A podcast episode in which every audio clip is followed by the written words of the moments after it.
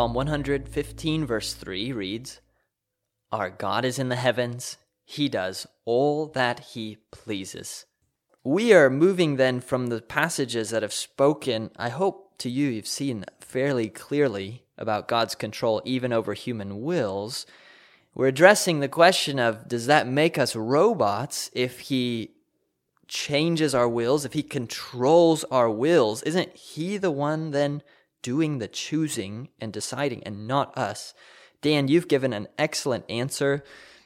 You pointed out that when it comes to God's control over our human will, one of the reasons it's so important to believe this is actually because without believing this, we've got no hope. If we really believe that we are corrupt in our inmost person, that we have been affected by the sin of Adam that we've inherited, and we have a corruption within us, such that we do not seek God on our own. And that's the argument at the beginning of the book of Romans. That's what Paul's saying. They've all turned aside. No one seeks after God, quoting the Old Testament. So if that's true of us, if Romans 1, 2, and 3 are true, that whether you're religious, irreligious, whatever, we don't naturally seek after God, we are enemies, we're rebels naturally, then what's going to make a difference with us? How's that going to change? A rebel's not going to change himself. He's a rebel. His desire is to sin and to rebel against God. So, how's he going to change? It has to be something external to himself. And that's where we get hope as a Christian. I am hoping that God himself comes down and interferes with rebellious wills and turns them to himself. So, when anyone, Calvinist, Arminian, anyone, when we are praying to God for a lost friend, I mean, that's exactly what we're praying for. We are praying that God would influence, at least influence, if not utterly just devastate someone's own will that's choosing freely, willingly to rebel. That's the second point that you pointed out as well is talking about Calvinism and God's full control. We don't want anyone to come away thinking they're people and they're just grabbing the ground at the gates of heaven, trying so hard to get in there, and God just pulls them away. They're not elect, they're not chosen. Away you go, and they want to get in there, they want to worship God. It's not at all what we're talking about. Like you said, we're not robots also because however this works, we freely choose our rebellion. I mean, nobody is being forced to do that on a conscious level. We choose our sin. That's how our legal courts work. That's how life works. We're assuming you chose to do that sinful thing. So Calvinism is not about God looking down saying, I pick you, I pick you, I pick you. Everyone else is weeping. Oh, if only he'd pick me. It's we're all in rebellion, and God changes the wills of some out of mercy. We are broken, and he fixes our wanter. that's, a, that's exactly right. A good way to explain it to children, too. Uh, he's fixing our wanter. That's precisely correct. A few things I can add here well, maybe the best thing I can add here is some more Bible verses. so let's Amen. yeah, let's Amen. do that. Let's do that. So really, I don't want this to be um, won by force of opinion. Here's what we have to do now is I've given you verses that show very clearly God's full control. When we then logically, by our own logic, not the logic of the Bible, but our own logic, say, okay, if God harden Pharaoh's heart, if God has mercy on whom he has mercy, if God controls even human wills, logically to me, it seems like people are robots. The main problem with that conclusion is that the Bible never makes it. Bible makes just the opposite conclusion. Here we go. Just a few. Exodus chapter 8, we're talking about Pharaoh. God hardens his heart. But notice what else we hear. Verse, verse 15. But when Pharaoh saw there was a rest, he hardened his heart and would not listen, as the Lord had said he would do. He hardened his. Wait, did the Lord harden his heart? Did he harden his heart? The Bible presents it as both. Jeremiah 32 35. God says they built the high places of Baal in the valley of the son of Hinnom to offer up their sons and daughters to Molech Though I did not command them, nor did it enter into my mind that they should do this abomination to cause Judah to sin. But here, it did not even enter into my mind that they should do this. So if you have a view of God controlling human wills, having that level of control that means that basically God's just pulling the puppet strings and doing it. So you'd say God's just pulling the puppet strings as they sacrifice their children to Molech. God says just the opposite. It did not even enter my mind.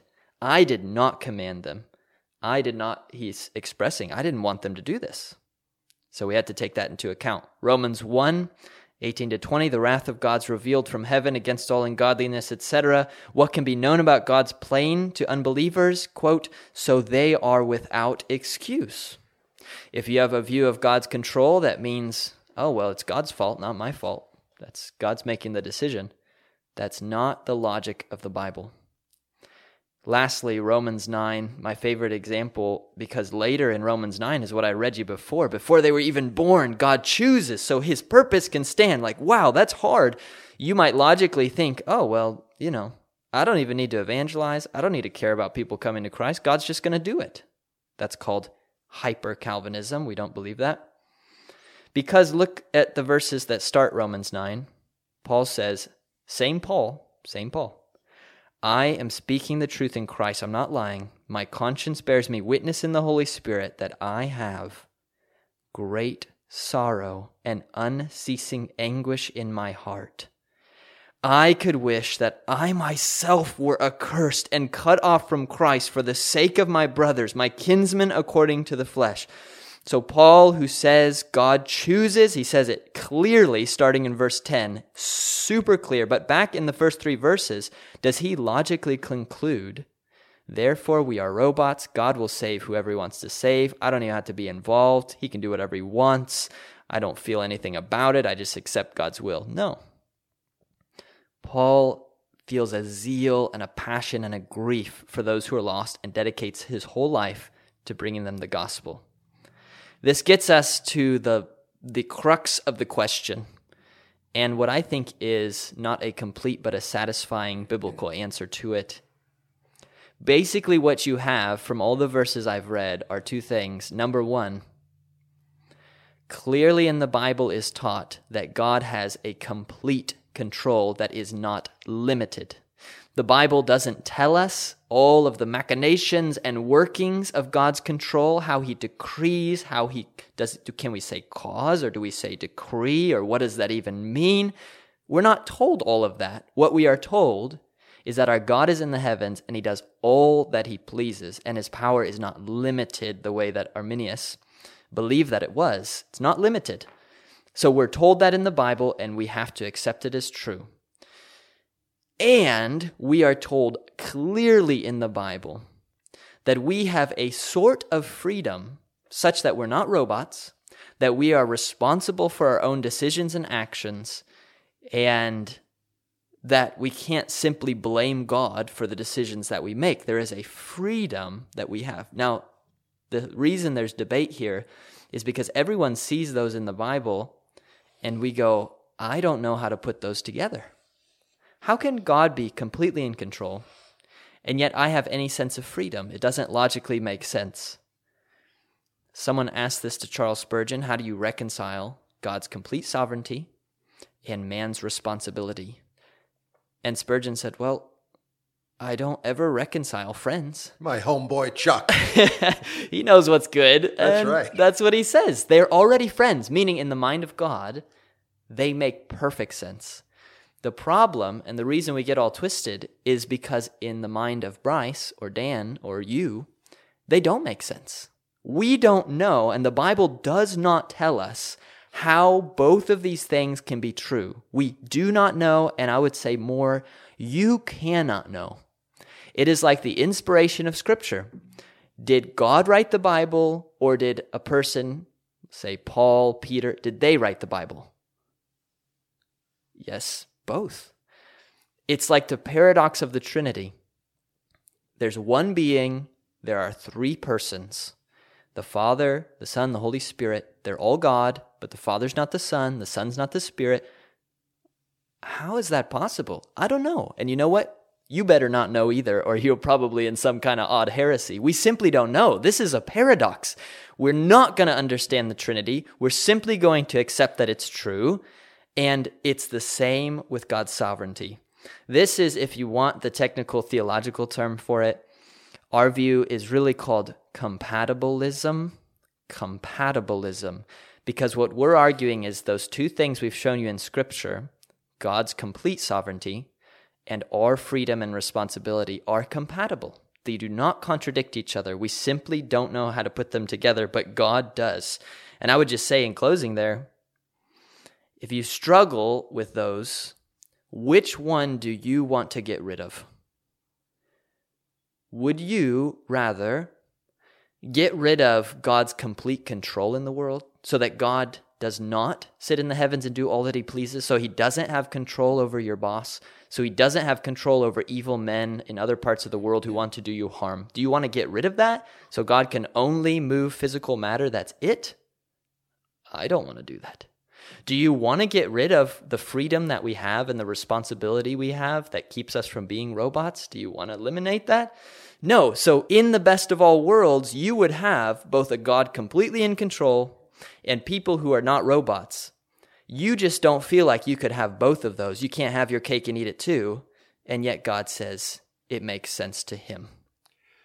In response, Paul, after those great chapters, Romans 9, Romans 10, and Romans 11, at the end of 11, he says this Oh, the depth of the riches, both of the wisdom and knowledge of God, how unsearchable are his judgments and unfathomable his ways.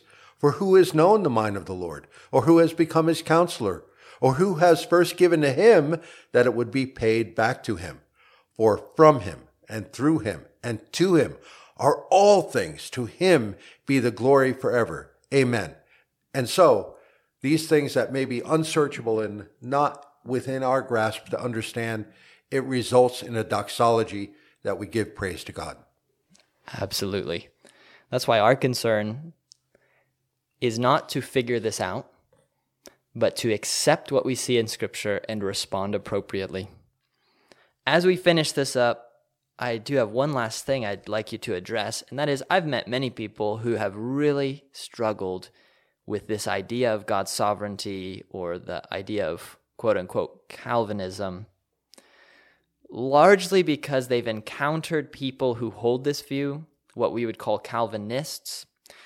And those Calvinists have simply not been nice people. I don't know why this is. I have noticed it's not universal. I know a lot of very nice Calvinists. Spurgeon was a very happy Calvinist. But I will say it's true that Calvinists sometimes live up to the stereotype of being fairly harsh. Not always, just sometimes. And there are harsh Arminians, whatever. But Dan, what would you say to someone who's really struggling with this view? Logically, maybe they're saying, okay, I see that in the Bible, but then they're thinking of that guy or that girl who just was not kind, and they say, surely that person's view cannot be true. Well, I, I would have to say guilty as charged because I am a recovering cage stage Calvinist. I think I can relate to the question from the inside Challies, Tim Challies defines cage stage Calvinist as someone who has learned TULIP, the five points of Calvinism, and goes on a relational rampage. They attack, bludgeon, and judge their brothers and sisters in Christ who don't line up with TULIP as they do. And that, that manifests itself in several ways. You know, even reading the scripture, you can only look for those portions that back up your argument. Kindness is jettisoned, it goes out the window. You, you search for Arminians under every rock. You, burn bridges and you build walls. Um, and as I alluded to earlier, you can misunderstand your identity. I, I am a Christian. By God's grace, I hope to be a reflection of Christ. And I want to remember that loving is more important than winning a theological argument. And sometimes, for people who are passionate about any particular point of doctrine and are not patient with people who may not understand as they do, pride can come in and Jesus gets pushed to the margins. He gets forgotten and passed over for the mud pies and the slums of theological street fighting. So, I would say that I would hope we would all learn the true humility that understanding God's sovereignty and our responsibility represents, and that we would be patient and kind, knowing that we don't have anything that's not been given to us, that we only know because God has given us a small measure of understanding. So I think that's how, how I, as a recovering cage stage Calvinist, would have to respond.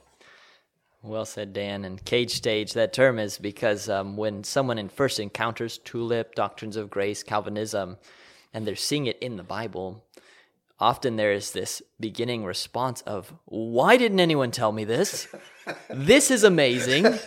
And everyone needs to see this, and an assumption that anyone who doesn't has insidious motives and are devilish false teachers or whatever, and you just go on this rampage. So the idea is a person at that stage needs to be placed kindly into a cage and that locked and remain there until they overcome this early stage of enthusiasm so they can be released or into a barrel and the hole in the barrel needs to be plugged up. Yeah, you know, that's also a fair way to put it. So, whatever your views on the sovereignty of God, we hope that you'll continue studying the scriptures. That's our main point. We are simply trying to, as someone has said, have a system of understanding the Bible that makes the most sense of the most verses in the Bible. It may be in the past that you've had unpleasant experiences with Calvinists and therefore Calvinism has been distasteful to you. It may also be that the idea of a God fully in control when there's a world so full of brokenness just seems impossible in your mind. It may be that you've given up on trying to understand these verses about God's complete control, you just skip over them.